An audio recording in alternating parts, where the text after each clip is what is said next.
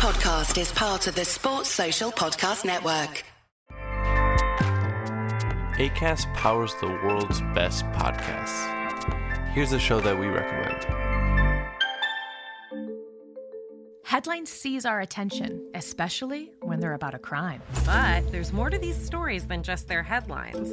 I'm Carrie Ipama. And I'm Quinlan Posner. Every week, we'll bring you a real crime that made the headlines one you may have heard of before, or one you may have never imagined possible. But we'll take you beyond what you see on the front page. We'll follow the story as it happens in real time and use hindsight to pull apart fact from fiction. From Lifetime comes a brand new weekly podcast, Crime of a Lifetime. ACAST helps creators launch, grow, and monetize their podcasts everywhere. ACAST.com. Peacock Streaming, the biggest live events from Super Bowl 56 Touchdown. to complete coverage of the Winter Olympics. It's all the unbelievable sports to love. Sign up now at peacocktv.com. You are live. Are we live on the old Twitch stream?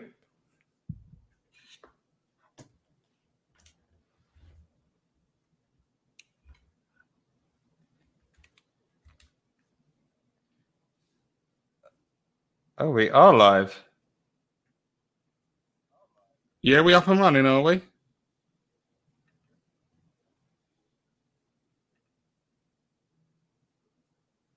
Can can I hear you? Me? Yeah, I can hear you, right? Yep, yep, we're good. All right.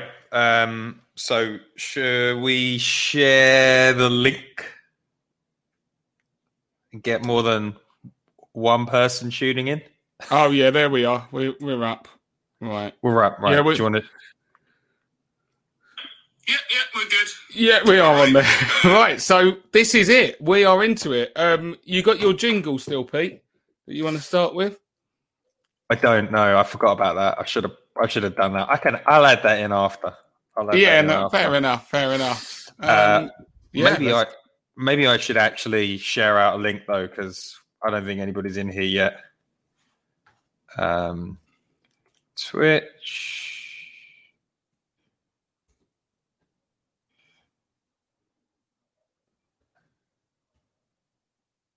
This is so modern. I feel so. I feel so young.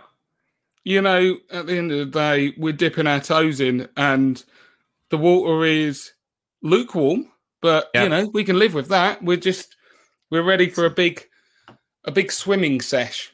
But you Yeah. know, at the moment, we've just dampened those big toes of ours. So you know, ready to roll like a coiled spring.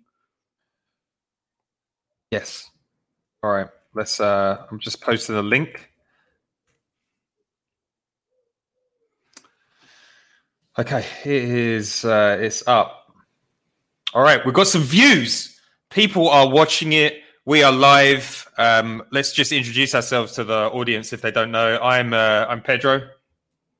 And I am Johnny C. Um, yeah, familiar voices at least now, but this is what we look like. So the visual medium is is now there for you to see, guys. We're real people. Um, and here I am with the king in the background. So, you know, like we live it, we breathe it, don't we, Pete? you know, that, Yeah. that that hasn't just been put up. It's been And, there a uh, it's- while. It's, it's been there the whole three weeks. I don't have any Arsenal memorabilia uh, anywhere, um, but I've got the ability to zoom in on the cameras like that. Look at that magic! Uh, right, okay. So let's uh, let's start the live record of the podcast in three, two, one. Good morning and welcome to a new edition of the Arsenal Opinion Podcast. This time around, it's a little bit special because we're doing this live on Twitch. Johnny, explain to the people what Twitch is. Um, Twitch is. I mean, some people are thinking someone's having a kind of fit in the corner. No, people get with get with the times. Twitch is a new media platform where you can stream yourself, live streaming. Um, so we were kind of thinking, do you know what? There are people that like to listen to our voices, but don't we look damn good doing it? You know, we've got to give the people some visuals as well. So we thought we'll take it to the online streaming community. so people can watch and get in. We're obviously all about trying to build that community as well because lots of you guys have really interesting points to come out with and share on Arsenal and around our discussions. So why not join us on Twitch if you haven't this week and you're listening on the podcast right now? Join us in a new generation, a new era. Yeah, someone called us a pogger yesterday, and apparently that's something good to do with Twitch. So hopefully we live up. hopefully we live up to the expectations. Uh, we've got a packed show today. This is uh, an Arsenal opinion transfer special. Uh, Johnny is a recovering, not a recovering addict. You're just a full-on addict, like I am. We love the we love the transfer rumors. There's loads to um, there's loads to get through today, uh, and I've got an amazing Chiron that's going to switch over. Uh, first subject is a touchy one that we're going to jump in on. Emile Smith Rowe, uh, Aston Villa, apparently revving up um, a third bid um, for the 20 year old. Uh, Johnny, what's going on here? Look, I mean, what what are, what are we talking about now? Because it's starting to get a little bit. Um, it's obnoxious, isn't it, for Aston Villa? It's obnoxious. They're throwing their measly weight around, but you know, as a club, you can't stop another club bidding for your players like Barcelona, I mean, we might get onto them in a bit anyway for other reasons, but Barcelona couldn't stop Norwich City coming in with a 10, pound, 10 million pound bid for Messi. You can't, they can't stop that happening. But in general, you'd like to think the law of logic and the, the laws around big clubs and, and smaller clubs and people knowing their pecking order would stop this kind of thing happening. But, you know, if you want to look at it the other way, is this a sign of things to come? Are we now fair game for the the mid the middle pack now? The chasing the chasing pack behind us in previous years are now feeling like they might have caught up with us. They're on our coattails, and a club like Aston Villa, who are clearly showing ambition and and are more than look, more than capable in this uh, Premier League, are in a situation now where they think they can come and rough us up and take one of our best players. This is not a fringe player. We've got many of them who you're welcome to if you want Villa. But um, Emile Smith Rowe has to be considered integral to any um, kind of successful look into the future for Arsenal. I think most fans would love, would realistically look at Smith Rowe and think he's going to be there in the next five years, and hopefully we get to dream about what kind of player he's grown into. So obviously it's just disconcerting when you see this happening, even if it goes nowhere. But obviously, like you've mentioned last week, Pete, this might be something to do with players angling for a little bit of money when it comes to contracts negotiations because he has come out. I've seen said that, or or, or it's been reported that he's uh, blown away by the interest from Aston Villa, which is not really what I want to hear. To be honest, I'd like him to say. Um, I'm quite fucked off with the interest, to be honest, because I'm better than them. That would be a better way of handling a meal, but I get what you're doing, mate. Yeah, uh, the it, it's absurd on every single level because this is uh, this is a Londoner. Uh, this is a, a, kid who's got family ties, to, not family, literal family ties, but he's you know he's, I think his dad is friends with Ian Wright. He's yep. getting minutes. He's about to play in a in a massive stadium. He's got that London prestige but third bid sounds like there's some sort of encouragement coming from somewhere and the and the i don't know where the story came from precisely but there's a few stories rumbling they're saying arsenal have a price where they would sell. And i don't like that. I don't like that. And if if there is i don't think there is anything worse than losing a young player after after one season. I can't remember the last time arsenal lost a really great young player so soon. It must have been nicolas anelka when uh, when he upped and left for Madrid, but he gave us he gave us more than half a season. And what I can't work out is what can Aston Villa offer that Arsenal can't. We finished higher than higher than them in the in the table, marginally, but I'm, I'm sure that will be higher next season.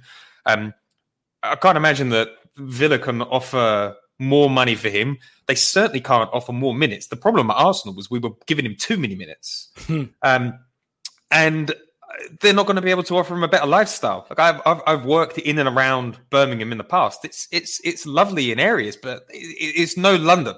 Doesn't come with that that vibe. Like who do you want to tell people you play for? The Arsenal or Aston Villa?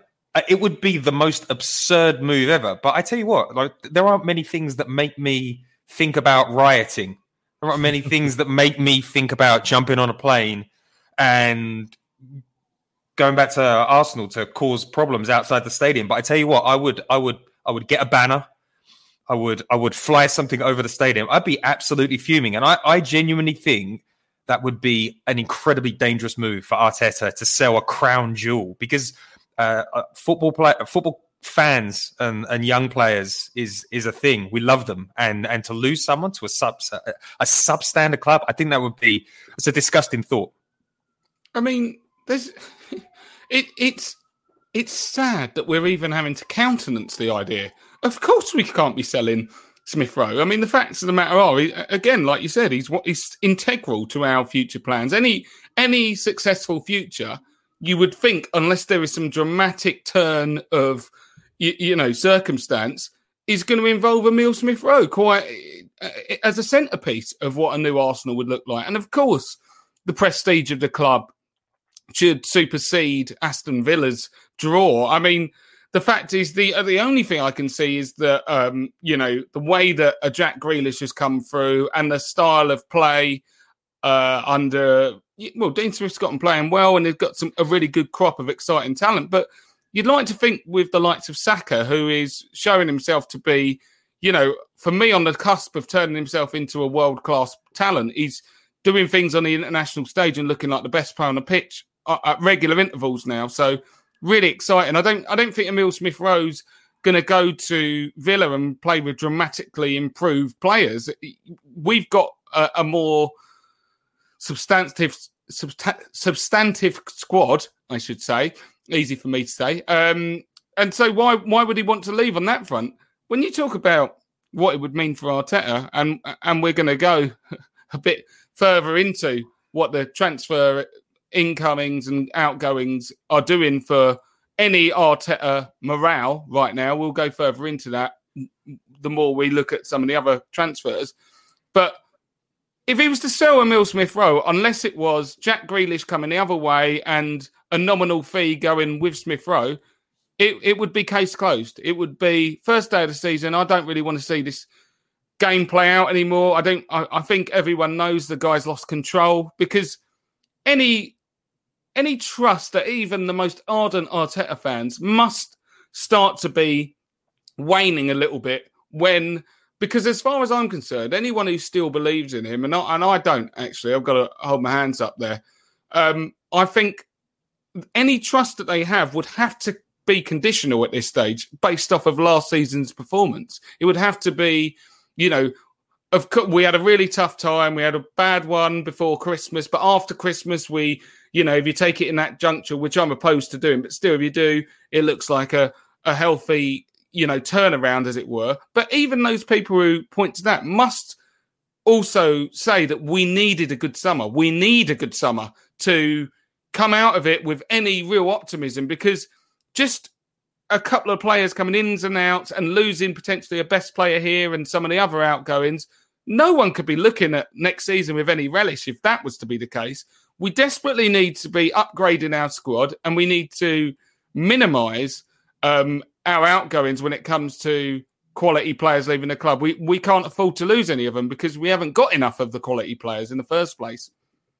Uh, yeah, and it, outside of that, it's a it's a it's a weak move. Summer is about perception in the eyes of the fans. Aston Villa taking out one of our best young players is uh, it gives off a bad perception it will make things uncomfortable for Arteta in the stadium, and it will make us lose faith even further uh, in Edu, if that's if that's even possible. So I'm hoping that this is just uh, Smith Rowe trying to ramp up that contract. And why wouldn't you? If you could go from a 70 grand a week offer to a 90 grand a week offer because you've got a little piece of paper that's got Aston Villa's contract offer on it, why wouldn't you do that? But I don't think this is a, a good move for his career. I don't think it's a I, I, don't think it's a good move for his taste. It's appalling taste to go from uh, being a starter at Arsenal to to go into Aston Villa. I, I just don't see the logic in it, and I, I'm hoping that the reason that he's using Aston Villa is it's it's not it's not a threat. Chelsea's Chelsea's a threat.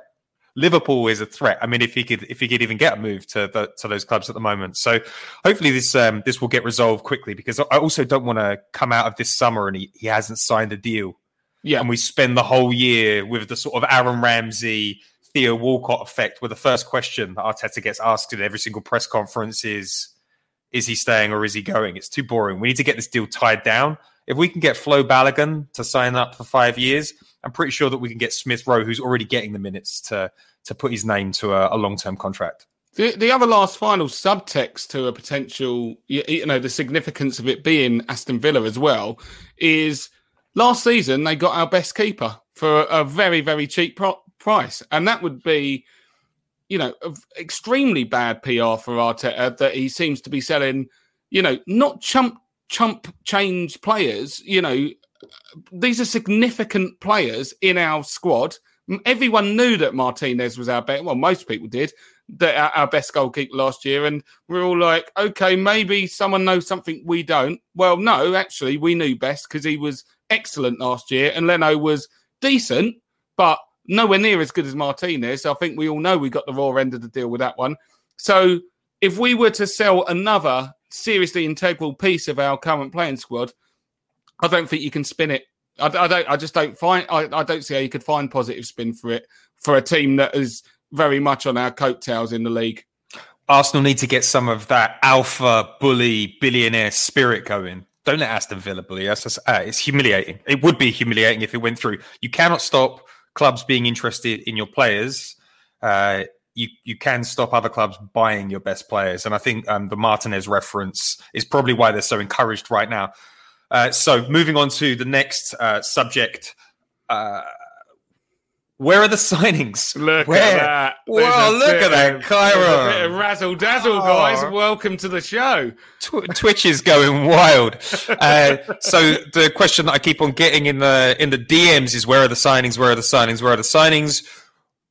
Arsenal fans don't want excuses next season. I don't want to hear Mikel Arteta got all of his players at the end of the transfer window, and that's why we lost 13 games on the bounce. I want to see players in the squad early. I think we've got a game against Hibs next week. Still no players in the system. We're, we're down to one goalkeeper. Um, is there cause for concern that there are no signings, or is it just a slow market? What do you think, Johnny? Well, I mean, to be honest, I, I, I'm I'm certainly going to be giving my opinion on this, but in so many ways, I've been excited to hear what your take on this is because, you know, I I certainly came into this summer being like alarm bells are more than ringing here. I thought he should have been sacked last year, um, and and of course, it, this is not all on Arteta. I think if Arteta was out the door by Christmas, as I think there's a good chance he might be the way things are going, Edu certainly should be handcuffed to the guy.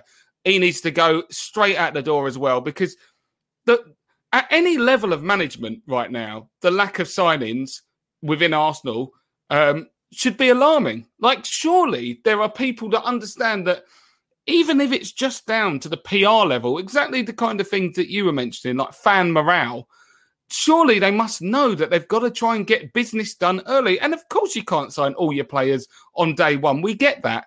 But you can't be telling me, you know, like you said, we've got our first preseason friendly in a week. And who have we got? We've got some geezer who snogs a dog, and we don't even know if he got over over the line yet. That's you know, and he at best is a backup left back. Again, ain't got a problem largely with the signing outside of the weird video. But the simple facts of the matter are, where are the significant players? Because now we're starting to see significant players either be shown the door or uh, you know via loans whatever you want to say or and going out for extremely cheap disgraceful derisory fees and we're not being given a clear enough clear enough assurances that there's a plan in all this that these people are being replaced adequately i mean i understand that sometimes when you are wanting to uh, we've done it in the past where you've got a number of players but you don't want to show your hand almost in terms of how much you're willing to spend, the kinds of players you're bringing in, some of the players you're going out, because it may inflate the fee further down the line. But I mean, some of this is starting to get really, really, it's bizarre. You know, we're going far further and further into it. So far, from the from the general reports, people did believe different different things, but ultimately, this season has seen uh, Buendia refuse us and go to Aston Villa. We've seen our go- backup goalkeeper who shouldn't even get a game over Hackney Marshes, disgraceful, be tough tucked off to a Turkish team that I don't think there was a fee involved. Bad boys on loan. That's been continued for another series. Guendouzi out. I, I don't even want to call Saliba a bad boy because you know, weird videos aside, um, he, he, deserves a chance. It's, it's absolutely shocking, but we'll we'll get. We will come on to that. We'll yeah, come we on will. to Saliba game. But you know, right now, I would. I, I do, do, you know? Do and I'll just end on this. Do you know when in some of those tough years under Wenger, where we we just weren't replacing players adequately, we weren't moving in the transfer market in an astute way or a strong way to justify the, you know, to, in line with the profile of the club. And sometimes he used to go, "Oh, when I leave, I'll write a book and I'll tell you all of this, tell you all of what was going on." Part of it was because, you know, you'd imagine that Wenger was like, if there was a hindrance to him signing things, he's like, "You're knocking my legacy now. You're knocking people are questioning me." And I and I bring that up to say this: surely, if Arteta has any kind of self basically, if he can self praise himself based off of last year and what he thinks fan sentiment will be, he must surely know he's got to get the fans on side with his performance. And this transfer window has been an absolute disaster up until this point. And surely he must feel that pressure to change things more than anyone because, of course, it's going to reflect on him, as I think it should. Yeah, I, there are there are a few there are a few factors that are going into a slow transfer window. I suspect. Firstly, the Euros makes it slow for everybody. Nobody's nobody's really moving in or out apart from a few massive signings. And generally, the pattern of a transfer window is a few big signings at the top uh, start to filter down to other clubs, like the the Hakimi um, signing at PSG that's 80 million euros going in the pocket of Inter Milan. Inter Milan are rumored to have agreed personal terms with Hector Bellerin for a loan, and potentially they're interested in signing Willian for a season. And I, I'm, I'm, I, I am game for that. So I think there are there are a couple of uh, additional realities that we have to accept. Arsenal are not uh, a club that knocks on the door now and you immediately sign up to. Right? If you're uh, if you're Locatelli and Arsenal put 40 million on the table but you know Juventus are waiting there. You're going to wait for Juventus. Ben White is rumored to to want to move to Arsenal, and I, am I'm, I'm pretty sure that we're going to get him. But then Chelsea come knocking. That's uh, an, an, an, additional consideration. Chelsea, uh, the European champions, Thomas Tuchel is an incredible manager that has proven himself time and time again. It makes things more complicated. I, the, and I think one of the things that we used to do under Arsene Wenger that was deeply frustrating is there was a transfer target, and if we didn't get the transfer target, nothing else would happen. And I, my worry is that maybe Arsenal got a little bit caught up in that last season. Houssem Aouar didn't didn't drop until the end of the window, so we just didn't sign a creative player, and then we suffered tremendously in the first three months of the season. My hope is that you know if if if Ben White doesn't happen, who's next? Move for them quickly. And if Ben White is dragging out longer than two weeks, then you've got to make a decision because we can't roll with the centre back situation that we've got at the moment into next season. Uh, Martin Odegaard, like I hope that we're not hanging on to see if Madrid change their mind at the end of the transfer window because we've got a feeling um, if Odegaard doesn't work out, who are you going to sign? And I think the Buendia transfer, I don't think it was because Buendia didn't want to come to Arsenal. I think because there was something obviously wrong with the fee or the structure of the deal or who was involved. But you've you've had plenty of time, and the thing that's frustrating, and I know that it's only media uh, media things. In in a negotiation for a house, you say I will offer one hundred thousand for that house. They say no. Say I will offer 110,000. They say, no, you go back again. You don't spend three weeks uh, coming back with the third bid. Why is this? Why is it? Why does it take so long? And obviously, it would be nice to have a technical director on this to explain how transfer negotiations work. But everything feels a little bit sluggish. But we cannot afford a sluggish season. We're going to lose most of our midfield. Uh, we've lost our best centre back. We're potentially losing all three of our goalkeepers in one swoop. Uh, and a, a long preseason is what's needed to bed people in, get them up to speed with the ideas, get them used to their new surroundings, get them used to living in a in a country like England post pandemic. So I'm uh, I'm, I'm not massively concerned, but I do think part of the slowness is the we've driven our reputation into the ground a little bit over the last few years, and because we don't have European football, we're not a key consideration. You know, we have to work a little bit harder to get signings. Well, you know, I kind of agree with that, but the issue is is we potentially come to different conclusions because I do think that our stock has fallen. There's no question it has in, in um, European football. Of course, we we're not the same draw as we used to be, and that's partly due to our reduced level of playing staff. We've not got as good of players, so it's not like when you had Thierry Henry and it's like anyone want to come and play with this geezer? Yeah, you do. You know what I mean? Now it's like anyone want to kick a ball around with Willian? No, I don't think his son even wants to do that. The fact is, is he, he's you know players like that. They're they're not a draw on their own, and whether you whether you or anyone else likes it or not, I don't think that Arteta is a draw as a coach. I think that he's everyone will know that his tenure at Arsenal is still up for debate. He's still up for grabs. I, I think a, a, bad run could see him out the club, and you know if that's the if we do go on a bad run, he absolutely will deserve the uh, the elbow.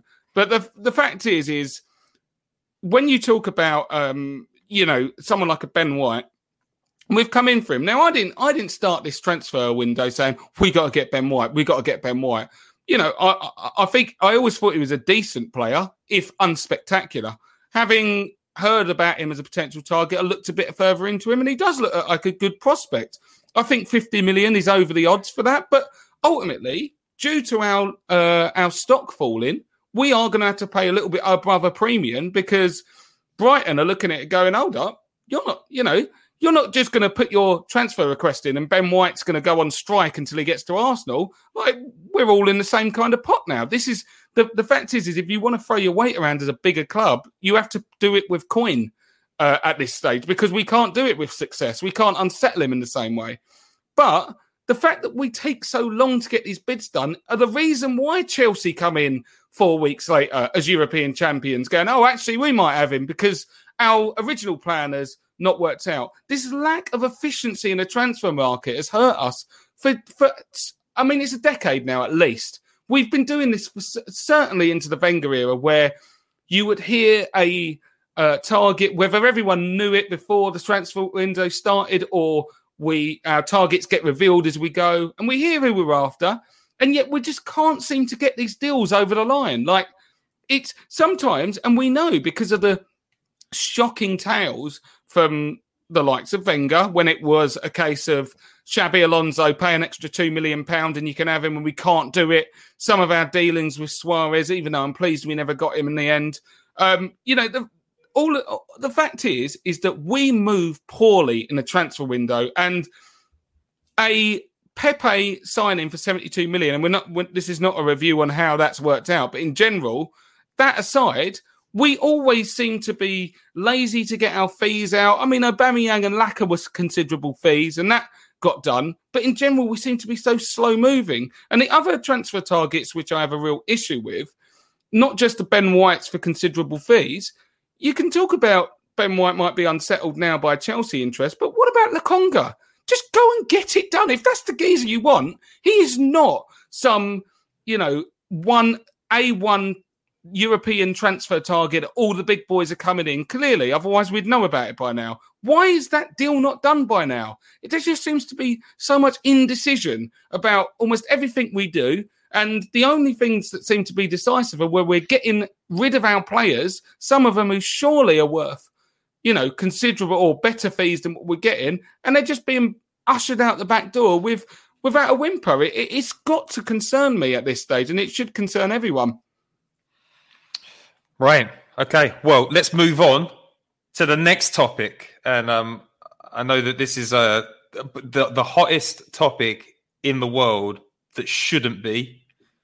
We're going to talk about Saliba Gate again.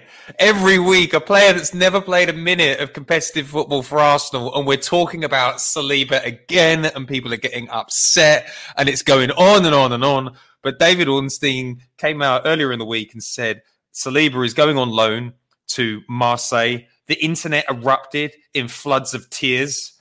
Um, where are we on Saliba? Because the latest story today coming out of the French media, which has been absolutely diabolical on this, is that uh, Sampaoli actually prefers a Brazilian defender who's 26 year, years old. He'd prefer to target experience. So the Marseille move might not be on. Johnny, uh, let's top line. What do you think about Saliba and the, the latest rumblings this week?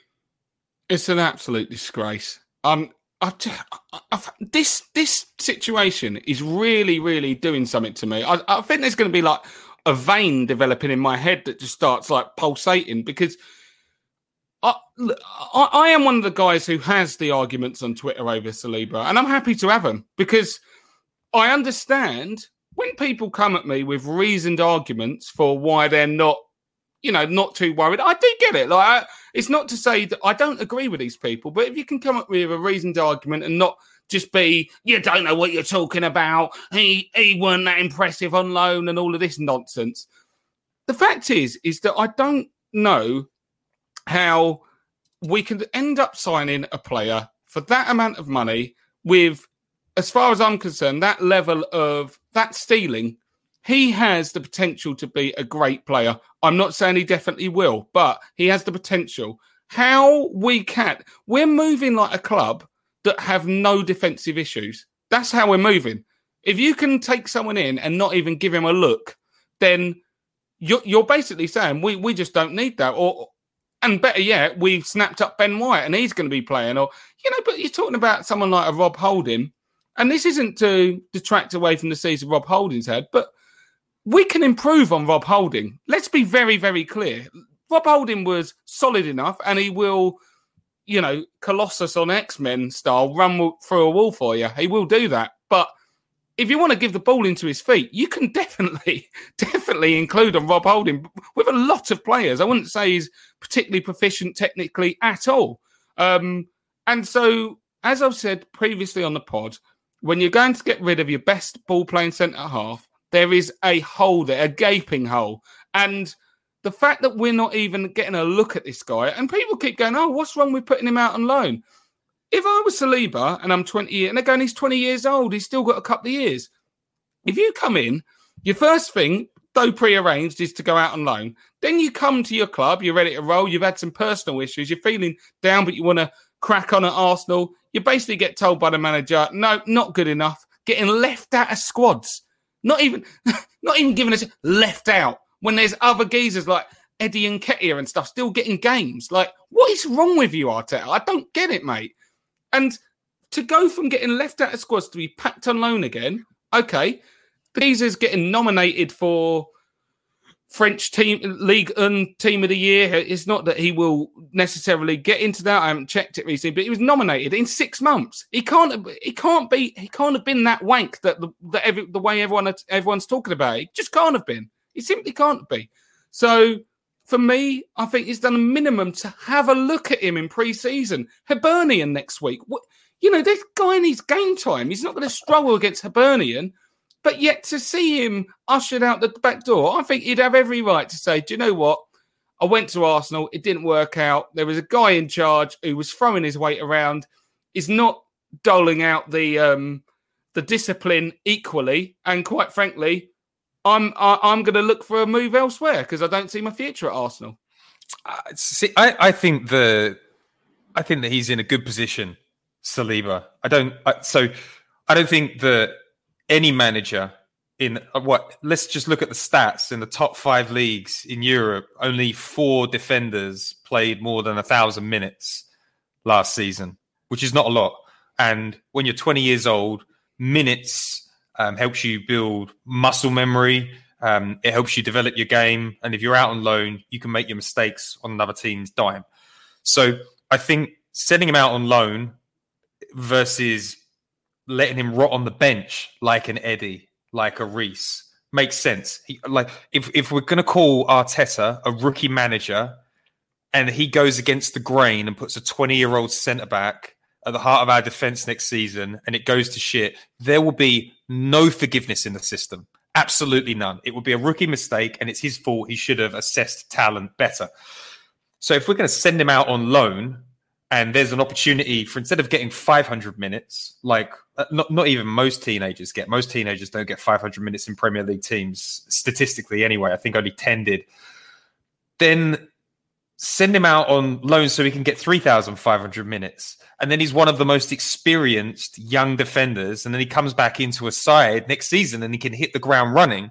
The thing that absolutely baffles me is he's living in a comfort zone, right? He's gone back to France. He doesn't know the language. He doesn't know the culture of England. He hasn't played at the at the level for, that you need him to to know whether he's any good. If Newcastle uh, interested. Steve Bruce, good defender back in the day. Newcastle, uh, uh, uh an area that loves exciting, flair-driven footballers. They would absolutely love William Saliba. Go into a town where the football club is literally at the heart of it would be a massively um, great experience for him. Go to Southampton, play under Ralph Hasenhüttl, fantastic manager, like extremely tactical. Um, good, like uh, used to have a very good defensive record when he was in Germany, but to potter off back to France, what does that say about you as a player? What does that say about your ambition, your dedication? Like one of the the weaknesses in Saliba's game is that he that he lacks intensity as as a defender, and one of Arsenal's defensive weaknesses is we're quite it's quite a passive defense. Uh, there's not a lot of pressure. I just don't understand. I mean, I understand that working under Sampaoli is a is a gift because he's a very technical manager. But in in the French league, I mean, Nicolas Anelka just wrote a letter to Mbappe saying basically, if you want to be the best, go and play for Madrid, go and play for Manchester City, go and play where it's competitive week in week out. I can't understand why you just wouldn't take that opportunity. Go and have an adventure somewhere else. It's almost like Unai Emery's comfort blanket, but the football version. So, so this is interesting because you're not the person, first person to uh, to come out with this kind of party line on Saliba. And why? I just my question is, why are we putting the onus on a 20 year old who has moved to a new country, to a new club, and there is a, a new rookie manager in there who is essentially deciding his fate? And why are we? You know, you're throwing around clubs there, Southampton's, Newcastle's, and that like they were all on the table. We know that, and he turned them all down. Like we don't know that. Uh, no, no, I, I know, uh, Johnny. I step in there. I'm so I don't have this 100. percent I know that the way that Arsenal work is they create a list of clubs that you can go out on loan to, and I'm, I'm pretty sure that the the reason that they do it is it's like I think it's like a part of an HR thing. I don't think you can force a player to go and live in Newcastle. I think it's like a it's why swap deals really work because if a player doesn't want to go, they're not going to go. Like you have to be comfortable with the club that you're going to.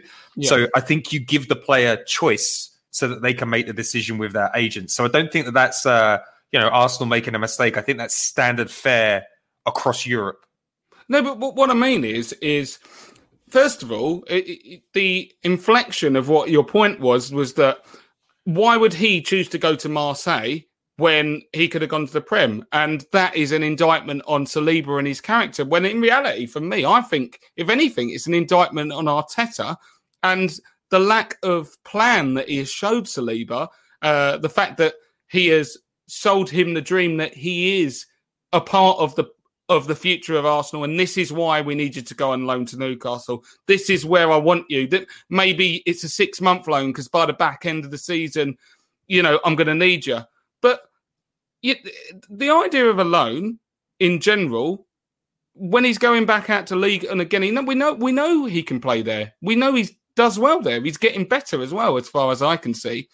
Um, but it's not helping him being battle tested in the Premier League and English football. So I would have, even though I wouldn't still wouldn't like it because considering David Luiz has left and he's our most technical uh, defender, I just don't see where the confidence can come from that we have better options away from Saliba. So that would kind of bother me. But I would have more time for the loan option if he was moving within the Premier League. And outside of that, why is he not getting? You know, we talk about we're out of more competitions. He couldn't even get in the Europa League squad last year, which was embarrassing when we're playing Dun- Dundalk and people like that. I mean, you know, what's going on there?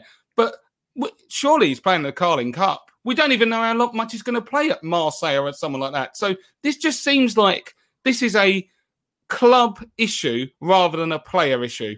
Uh, you know, it it just all is so weird the way that they're controlling and um, manipulating this situation. I think it it just screams alarm bells for me with the handling of this situation. Uh, it would scream alarm bells for me if the best clubs in Europe were sniffing out incompetence at Arsenal. Right? The Aston Villa, Emil Smith Rowe, Aston Villa look like they're sniffing out incompetence at Arsenal, and they're like, "We will have this player off you because he's got two years left to go on his deal." It is telling that we're not having the same thing going on with William Saliba, and I genuinely think there is uh, Arsenal fans correlate high price with high talent, and I think as we've seen with Matteo Guendouzi, go you can you can f- look at the 45 million pound that he was worth or the 70 million pound that he was worth. But if the market says i don't agree then that's the the reality. And i think that if william saliba was at the level where he could slip in to an arsenal defense and hold his own then the loan move wouldn't be newcastle. M- maybe it'd be everton. Maybe it'd be west ham for a season but it's not. And if that's not the case, it doesn't mean that he's not going to get better. But my the, the the thing that just really grinds me is Joe Willock went to Newcastle and he's gone from being a five million pound player to potentially a 30 million pound player. He absolutely tore it up. It was a fantastic move. I don't understand why Saliba isn't like, I want a, I want a bit of what Joe's got. I'm, I'm going to get game time. Um, I'm going to get a really good experience and I'm going to live in a city that respects my talent. And also, just why his agents should be saying, William, if you are playing for Southampton or Newcastle and you're putting in performances like you did uh, in your in your last loan move, the first question is going to be: Are you going to bring Saliba back for Arteta? Because the British press are going to be all over you. But he hasn't. He's gone back to France, and no one's going to ask questions about Saliba next season because the English press won't give a shit. So I think that from a, a, PR perspective, he's made a bad decision. I think from a career development perspective, it's an even worse decision. And I agree, we should have had him playing in the Europa League last season, but he's got the opportunity to change his future now. Um, and and he's, I think he's putting himself in the wrong shop window. Yeah, well, maybe he is though. Maybe he's put, you know, and that might be the wrong one for Arsenal. But maybe he's been treated in a way where he's like, Do you know what? I, am not sure my future is going to be at the club anymore. And we, at times, at Arsenal, some Arsenal fans anyway, need to get over ourselves. Like the idea that William Saliba's at Arsenal and he's got, a, you know, he's going to be devastated if it doesn't work. Like he's probably already got over that because he's been treated really poorly, as far as I'm concerned. And he's probably like I'm a top player. I'm going to make it. Whether it, it, ain't at Arsenal, I'll go back to France, do a couple of good years, and get a, a big move elsewhere. But the fact is, is why this is such an issue. This is not like Saliba's had 25 games and he's not convinced anyone, and then you know some play, some fans like him, some don't. We've not seen the guy play. It's unacceptable. It doesn't matter whether he at 27 million. It's not just about you know, whether he's worth that or not. It's a considerable fee because he's a considerable talent. Whether that means that he's a surefire success, it doesn't. I'm not. I'm not even suggesting, but we can't possibly know that without giving him a chance. And I think it's just obscene that we don't get to see this guy play for Arsenal. All right, that's uh, some pretty strong words there. Some pretty strong words. The passion for William Saliba. I, I just hope that when he does come back to Arsenal, because I'm sure he will, I hope he's fucking good because it's going to be a lot of disappointed people when he's bumming around our defense like peak peak Philippe Senderos. Um, let's. I think we'll we'll move on to the the next topic, which was heated, but now is not heated. Matteo yeah. Guendouzi, the bad boy of French football, uh, had two stand up fights with Arteta in Dubai. I've heard from multiple sources that he is deeply unpleasant behind the scenes. And then he took the apology loan to Hertha Berlin, fuck that up. And now he's got uh, an audience of one when it comes to clubs that want to buy him. and that club doesn't even have any money. So, um, what what do you make of the Matteo, the the whole Matteo story? Like, what's uh, what's your take on it, and what should he do to get himself back in the good graces of the Europeans elite? Um, see, the thing about Guendouzi is, like, I have more sympathy for Arsenal and Arteta, for that matter, around Guendouzi because I do think he's a real talent. I do think that he, when he played well for us, you could see flashes of, you know, a top quality player. I, I think I'm not suggesting he ever got got to that level or would get to that level, but he reminded me of a French Pirlo. Some of his range of per- passing is excellent. Oh, very much so. You know, good move with him. I, I really, I think that when Guendouzi came in, he showed um, a bravery, uh, technical um, proficiency. His range of passing was excellent. I thought he tackled well, certainly better than Xhaka. Um, he was a little bit quicker than Xhaka, but then again, most people are. Um, me, know, and you, me and you are quicker than Xhaka. Let's exactly after a sprained ankle. So yeah. um, that you know, n- not too many flowers for that. But on the same note, I do think he he is. But I'm willing to accept that there have been things that have gone on behind the scenes at Arsenal with regards to Guendouzi, and it may have got to the stage now. It's it would certainly seem like it has where the position was untenable at the end of the day. Too much has gone on. There, there becomes a time at a club where there is just too much water under the bridge and it's just no longer going to work out. Even when people say their apologies and, you know, can we can we turn a corner? After a while, it's like, no, it's just not going to work. But what is causing me such ire around this situation is the the lack of fee again.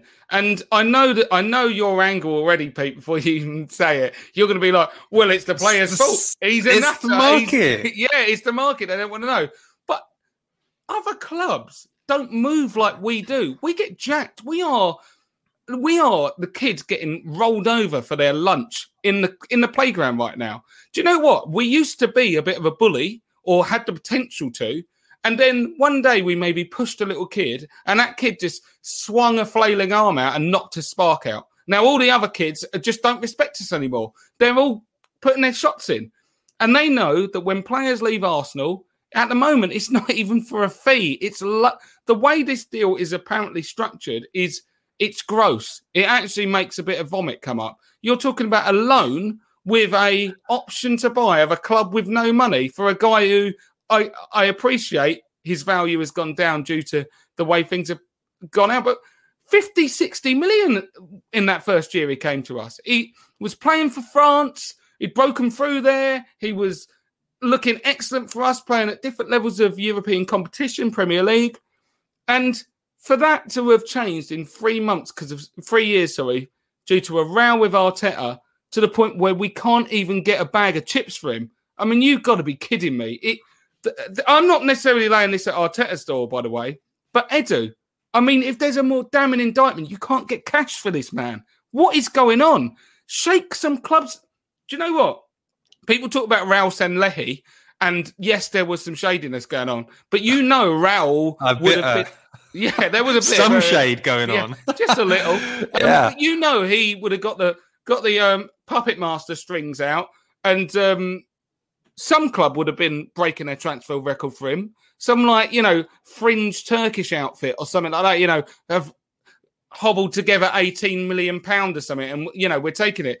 Not deals where it's loans; they get options to buy. It's just it's it's it's crazy. It is so weird how we get had up for players leaving our club, and then when we want to buy someone and bring them into the club, we're paying top whack.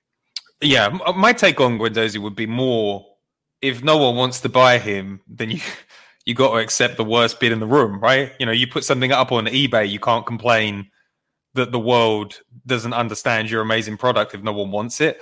And I think that that's you know, Guendouzi had a soiled reputation before he came to Arsenal, and I think if you can't rein in your emotions uh, under three managers, like uh, uh Unai Emery had problems with Guendouzi as well, which is why he didn't buy him despite the very public brown nosing that he did uh, that Guendouzi did of uh, of Emery. So I think it's just a case of uh, you know the modern game does not tolerate dickheads. You know, th- there's there aren't many Mario Balotellis in the world these days, and where money is limited, you've got to de-risk who you sign and culture is important at football clubs. Um, Matteo hasn't learned that. And I, I, think the thing that really killed him, because sometimes you can just say, well, you know, it's a clash of personality. I think going to Hertha Berlin and having a row with the best player coming out of the tunnel, diving in your own box, having the manager come out and say, it's like having an animal uh, training.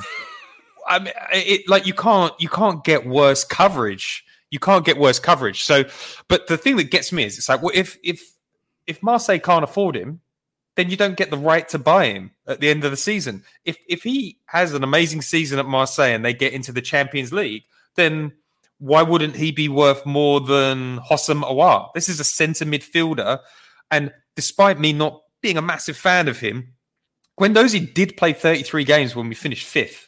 Mm-hmm. For like a 19 year old, that's really impressive. So there there are always opportunities to turn around, and if it's it's a little bit like the Mavropanos deal.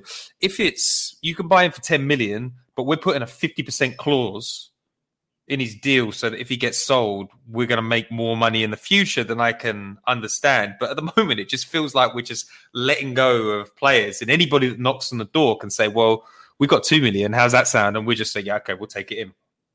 Yeah, I mean, it, it, it's alarming. It is, and I do, I do get what you're saying there you know, and if the deal is, you know, if there's a massive uplift on any um, transfer deal with Guendouzi with that option, but I don't think it is from what I'm hearing. I think it's quite a small, a small fee. Again, that might be misreported, but I think around 10 million I heard as a potential buy at the end of the year. And granted, it's going to take him off our wages, wage bill for a year, but you know, eh, you, you, you mentioned the eBay analogy. Sometimes you might have something you put up on eBay, right? Something that you're like, oh, I'm not really using it anymore. I'll try and sell it. And then if it's something that means something to you or whatever, and you're thinking, I'll get 50 quid for that, and all that comes in is a 50p bid, you might say, Do you know what? I'm not even selling it. That's derisory. And I'm going to try and get some utility out of it again. And all I would say on Guendouzi is, yes, you know, the bridges may be burned, as I said, but he has had a little uh, child recently. Um, and who knows? Like he, we know he has talent. I, I, I'm, I'm convinced he has talent. I think he's one of the best players that we have at the club. That's out, you know, trying to prove himself at the moment. Certainly on paper, I'd see him as a more talented footballer than Joe Willock, for instance. I agree. But, yeah. You know, but maybe that having a, a becoming a dad you know, having your career staring down the barrel, it, it might grow him up. And if you're going to end up with like just such a nominal fee, then maybe it isn't worth Arteta giving him one more go. Um, and at the end of the day, if it doesn't work out, that loan for a 10 million uplift is not going anywhere. I'm sure you'll get it off someone because it's not very good. Johnny, would you have Matteo Guendouzi on your How's Your Father podcast? I'd love, I'd love old Matteo to come on the How's Your Father podcast and take this as an invitation, Matteo. We know you listen to the Arsenal Opinion podcast. We know you're there, chomping at the bit to get involved. Come on the How's Your Father uh, and make a plea to the powers that be at Arsenal, saying that you have turned the corner. Like fatherhood has been a, a joyous um, kind of intervention in most of our lives for the good. Um, you can you can sell that as your party line and hopefully get a future back at Arsenal. And we have 71 people watching our Twitch right now. And I have done lots oi, of uh, that. Listen, first one, thank you for tuning into this. It's very exciting. It's hard to get people to watch live. So we appreciate your time. We're going to do questions at the end of the show. So if you want to drop some questions in there, we'll make sure that we answer them because we're heading into our final topic now because we're approaching uh, the hour mark. Johnny, there's a goalkeeping crisis brewing at Arsenal. There is a goalkeeping crisis. Uh, Bernd Leno wants out. Nobody likes the goalkeeping coach. Matt Ryan has gone to Sociedad. Even Runarsson, the worst goalkeeper we've seen in an Arsenal jersey in 25 years, has fled to Turkey. Uh, we don't have any goalkeepers. Hibs is next week.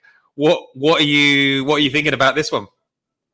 So I know you were suggesting that there's talk of Arthur o- Okonkwo being promoted. Yep. Um, from the, currently the uh, under 23 squad, I believe. Um, so I, I, I can't say that I have a great knowledge of the guy. Um, highly rated, apparently. Highly rated. highly rated. I'm not going to come here and say, you know, disagree with people who might have more insight.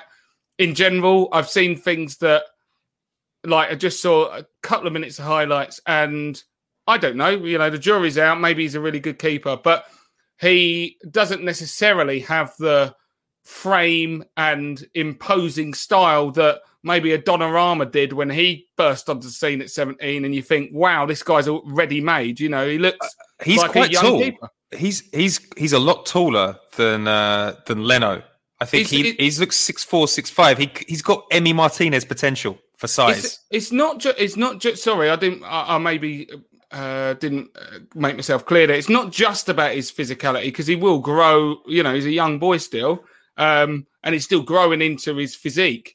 But it's more about the the assuredness when coming in and looking like a keeper. Like even in the highlights, some of it looked a little bit like you know at a lower level because it is a lower level and he's a younger keeper. And when you talk about that guy coming into the Premier League next year in must-win games, I'm, I'm not sure we could countenance that idea when you've got Leno, who is the decent keeper. I like Leno. I think he's okay. I think he's good. I just don't, I think we can improve on him. I think we had a better keeper uh, keeping option than him. But also, you've got inbuilt in Leno certain rickets. You know, in the same way that Xhaka and David Luiz and people like that have brain farts, around four times a year, Leno's going to score an own goal, punch it into his net, give away a penalty. He's going to do something weird. And, you know, um, conversely, there are going to be some games where you can't beat him and he's going to get us the points or a point at least. So obviously, he's, as I say, a decent keeper. And I think Leno could absolutely get you over the line in a top four race. I'm not necessarily sure about winning a league, but um, you could not, in any good conscience, go into a season with a keeper like Leno, who, granted, we only saw it once last year, but got sent off at one point. You know, and you imagine Arthur Okonkwo getting a getting a little slap on the ass, going, "Go on, mate, three good games out of you." We, it's absolutely unacceptable. So we are going to have to get a more secure backup option, someone with ideally with Premier League experience. We don't want to be paying over the odds for someone like a Matt Ryan, but also we certainly shouldn't be breaking the bank for Aaron Ramsdale. I mean, absolutely not not interested in that level of play. But again, I keep mentioning it. Areola at Fulham, who've gone down. He looked like a an able keeper, and I don't think you'd have to break the bank for someone like that. Um, Meslier looks excellent at Leeds as well, and he's young. I think you might they might you know get a bit heavy on the price. I'm not sure we'd be able to get him. There's this guy at Aston Villa called Emi Martinez who's really pulling up trees. We might want to make an 80 million pound bid for him as well. But there are options out there. But I definitely think we're going to have to get involved in the transfer market. Yeah, I'm going backwards and forwards as to whether I think that Bernd Leno leaving is a good or a bad thing because it's kind of like with with all the fires that you've got in the squad at the moment. If you can just get him a goalkeeping coach that he jibes with, jives or jibe, jibe's probably not the right word. Um, I, I think that that would be a priority, and then build out uh, players behind him and make you know maybe Bernd Leno goes next season, but also Bernd Leno's a thirty-five million pound goalkeeper. If he's not going to sign a deal this summer, you've got to move him on. Like uh, Raul Sanllehi said, what two, three years ago, if a player's got two years left on their deal and they don't sign on, then we sell them. So uh, I, I would be more comfortable with the Ajax goalkeeper Onana than I would an Aaron Ramsdale, who looks like a huge, huge risk. You know, sign a goalkeeper with Champions League experience that plays the way that Arsenal want to play. Uh, but I, I'm, I am a, I'm a, I'm a, a little bit worried that that position seems very unsettled. But at the same time, we do have to give Arsenal credit where credit is due. Runarsson was a bad goalkeeper. It was a huge mistake, and we moved him on. Uh, it- Like uh, you make bad mistakes, and that's what happens in football. Move him on. But like, who suggested him? Who made the recommendation? I think that we should be thinking about that a little bit. So, some concern in the goalkeeping area, but I do like that there will be a, a, a kid coming through as a third choice goalkeeper next season that's got some promise. And um, you know, I, I hope that the backup goalkeeper is better than Matt Ryan because Matt Ryan was uh he was solid, but I think that there was a reason that he lost his place as the Brighton number one. Yeah, I, would agree with that, and I would also say that um, I, I, I, like the Onana signing. I would be interested, but there is, there does come an issue with that. Uh, um, I, I I think I'm speaking factually about this that the African Nations Cup will be next year, and Onana will go to that which would mean that we will have to turn to an enforced leave, you know, where we will have to turn to our backup goalkeeper. And if it is Arthur Okonkwo, you know, in, in January, February, like business end months, you know what I mean, where where those games away at Burnley start rolling up. No, that's not good planning. We, we're going to need something else. So I'll take Onana, but you're damn sure better have someone else coming in with him, and you know, someone who's just able at least when we talk about Runarsson, uh, it's a great subject, Pete. I mean, I guess we are reaching the end, but it's a, it's a fun one, right? Because I put this out on Twitter this week. In terms of Arsenal, like worst Arsenal signings, um, certainly of the modern era, I don't. I'm not sure Runarsson would take it per se, but I think he's up there. I think not, he's not far five. off. Not he's far off. Oh, easily. He, he, he was a kid in the sticks. Like, and, and, do you know what? What was so weird? He was the first time we had a keeper, and we've had some shocking keepers. Almunia at Arsenal. Oh my goodness! When when Lukasz Fabianski's turned him turned his life around clearly because the one we had, Flappy Hansky, he was. They were shooting from corners. They were shooting from corners. It was, was so unsettling, wasn't so it? So bad. Yeah, but, but, I felt for him. But when we had Runarsson come through the door and people without ever seeing him play. You know, Saliba Mark One maybe, but um, people like, no, he can't ever get a game. They're like seeing him in training. No, mate, They're, can't get yeah, a game. It I, was mad. I've never heard that before. I, I got I got instant leaks that he. they were like, he is atrocious. And again, Mikel Arteta, if there is a, if there's a, a lesson you need to learn, if someone's that bad, don't play them, especially against Manchester City. Shocking. All right, um, let's move into the final section, which is questions from our live stream on Twitch. Oh my word, uh, we've got some good ones in here. Um, i think I can show them on the screen. Talent wise, oh, yeah, there we go. Who has a higher ceiling, Saka, Smith Rowe, or Balogun? Johnny, I'll let you answer this one. So I'm going to be straight in with um, Saka on this now I understand some people. First of all, Balogun is still uh, quite an unknown quantity. We we just haven't seen enough of him. He needs to be playing top level um, football matches to get a real appraisal on what we think he might be his ability. You just cannot translate anything we've seen at you know youth level at Arsenal into what his overall ceiling could be. Very rarely can you with a young player. Saka and ESR are now proven on a Premier League standard and a European standard for that matter. But I do, I love what Emile Smith Rowe can bring with his exciting acceleration and his great technical proficiency. But I do, if there was one reservation I have, he's going to have to start to score more goals.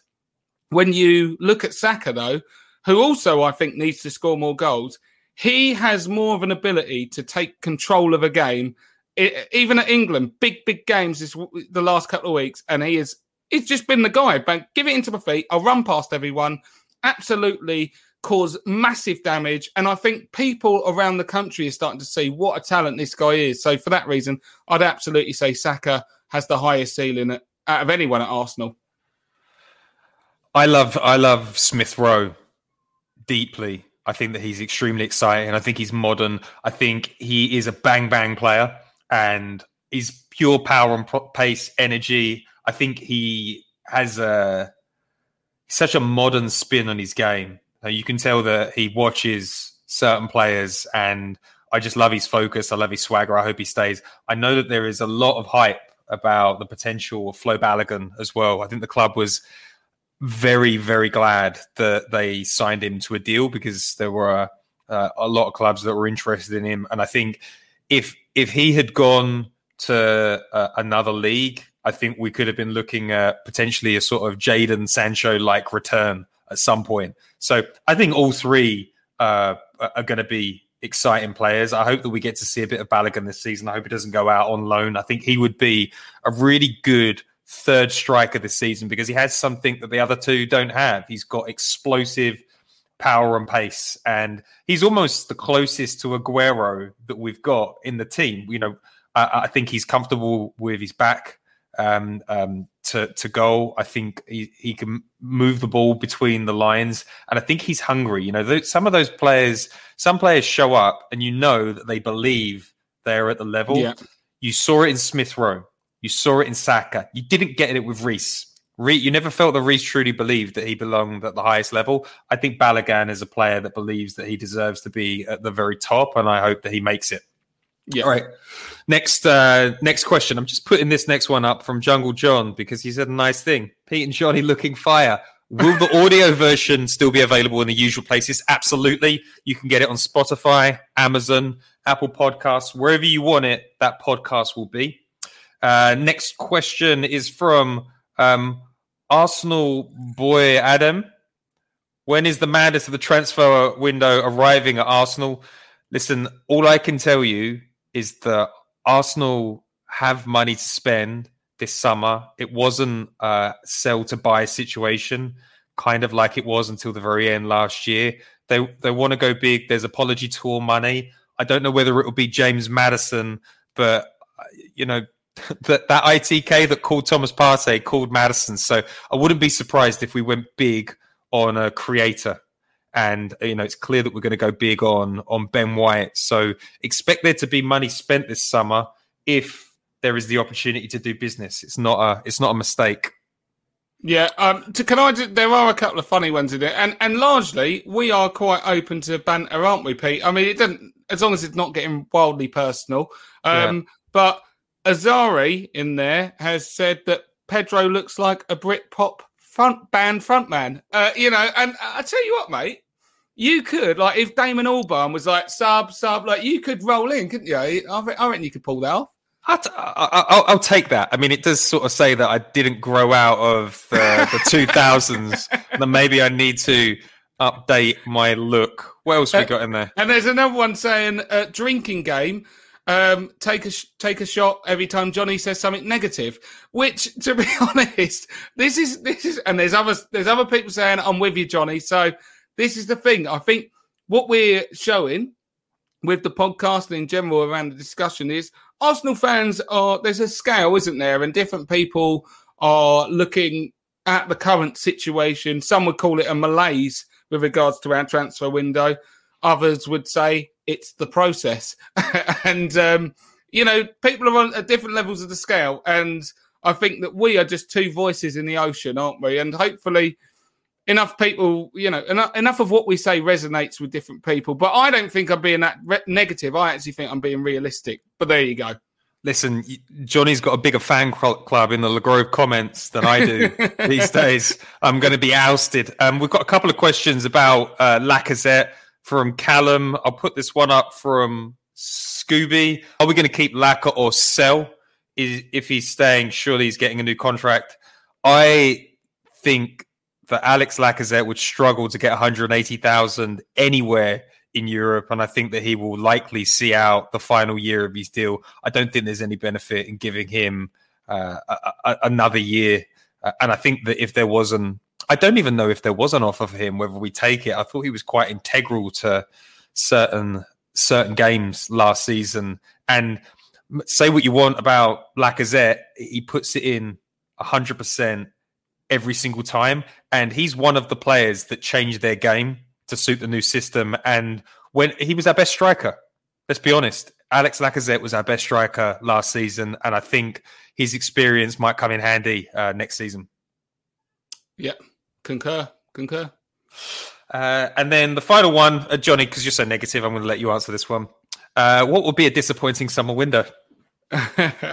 um, if the Premier League started tomorrow, right now we've certainly got a very disappointing one. Um, and I think that the reality is, is we don't want to go too much over the Saliba thing. That's disappointed me already. So I'm going to need certain transfers to come in to lighten the load of pressure that I feel with regards to Arsenal. Of remember, we've got a very tough start to the season, and we are going to have to do very well of that start to season. So, Ben White, I've been charmed by. Uh, again, don't really want to pay over the odds, but ultimately, we've just got to get it done now. I don't, uh, you know, I think it's ridiculous that it's taken so long. Lokonga, if that's the guy, from what I've seen of him, he looks like a decent player. Get him in, but get him in now. I mean, if you're trying to save 500,000, like it's not worth it. I want this guy moving into Thomas Partey's house. I want them two to be best mates. Okay. Everywhere he goes, handcuff them. So they just, they're best mates. they love each other. They get matching yeah. tattoos to show that they're bonded for, for the rest of their lives. That's what I want. So in the first game of the season, there's no stranger football going on. It's, we all know what we all know what page we're on, and we're hitting the ground running. It, it, it's one of the most important seasons of the last decade that we start well. And if we don't start well, we all know the way this season and the club and the manager is going to go. So I want personally, I want a new striker in. I want if it's going to be Ben White, okay. I wouldn't let Saliba leave, but there we go. Um, and I think we need if, if Bellerin's going to be leaving, we definitely need a quality right back coming into the club. We hundred percent need a goalkeeper. Um, you know, to either either be a Leno replacement or someone to be backup for Leno, and um, some kind of coverage on the wings with a good, quick ball carrier. Well, that that that concludes the that concludes the show. We'll put up the thanks, Chiron. Uh, oh, thank you. yeah. If you were on Twitch and you were part of the first ever live podcast that we've done, thank you for listening. We really appreciate it. If you're listening to this on iTunes, get in there and give us a five star rating and say something nice. Uh, for once, I've got no time for a two star or a three star. It's all about the five star. And on that note, Johnny, we're going to be back next Tuesday. We're probably going to do another Twitch stream because I think that this one went well today. Yeah, yeah. Thank, honestly, thanks guys for everyone getting involved. Like at the end of the day, we're trying to um yeah get out so everyone can get involved in what we're doing and the discussion. And um we we do thank you guys for tuning in and getting involved. And hopefully there'll be even more bums on seats in the Twitch community next week. Yeah, and any feedback on the Twitch thing, let us know because we're very new to this and we'd really appreciate your insights. So, Johnny, I will see you next week. Thank you, everybody else, for listening. Ciao for now. If you love to be remembered as the person who gives the best birthday gifts, I'm here to tell you that 1 800flowers.com is your ultimate birthday gifting destination. 1 800 Flowers has thoughtful and artfully created options that are guaranteed to deliver the best birthday surprise. Shop thousands of unique gifts at 1 800flowers.com for exclusive offers and great values.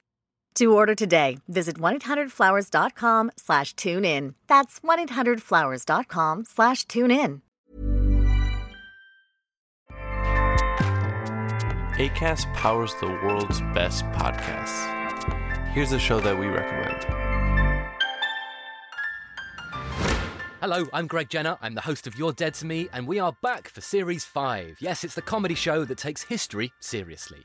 And on this series, get ready to hear about Frederick the Great of Prussia with Stephen Fry, no less. I'm just thrilled at this history lesson. Or learn a fair old amount, that's a Pharaoh joke, about ancient Egyptian queen Hatshepsut with Kemah Bob. What a vibe. And take a stitch in time as we discuss the Bayeux Tapestry with Lou Sanders. Oh, I'm a agog. Plus, we have many other lovely historical subjects. Where We'll be joined by top historians. That's You're Dead to Me, with new episodes every Friday. Johnny good, isn't it? ACAST helps creators launch, grow, and monetize their podcasts everywhere. ACAST.com. Sports Social Podcast Network.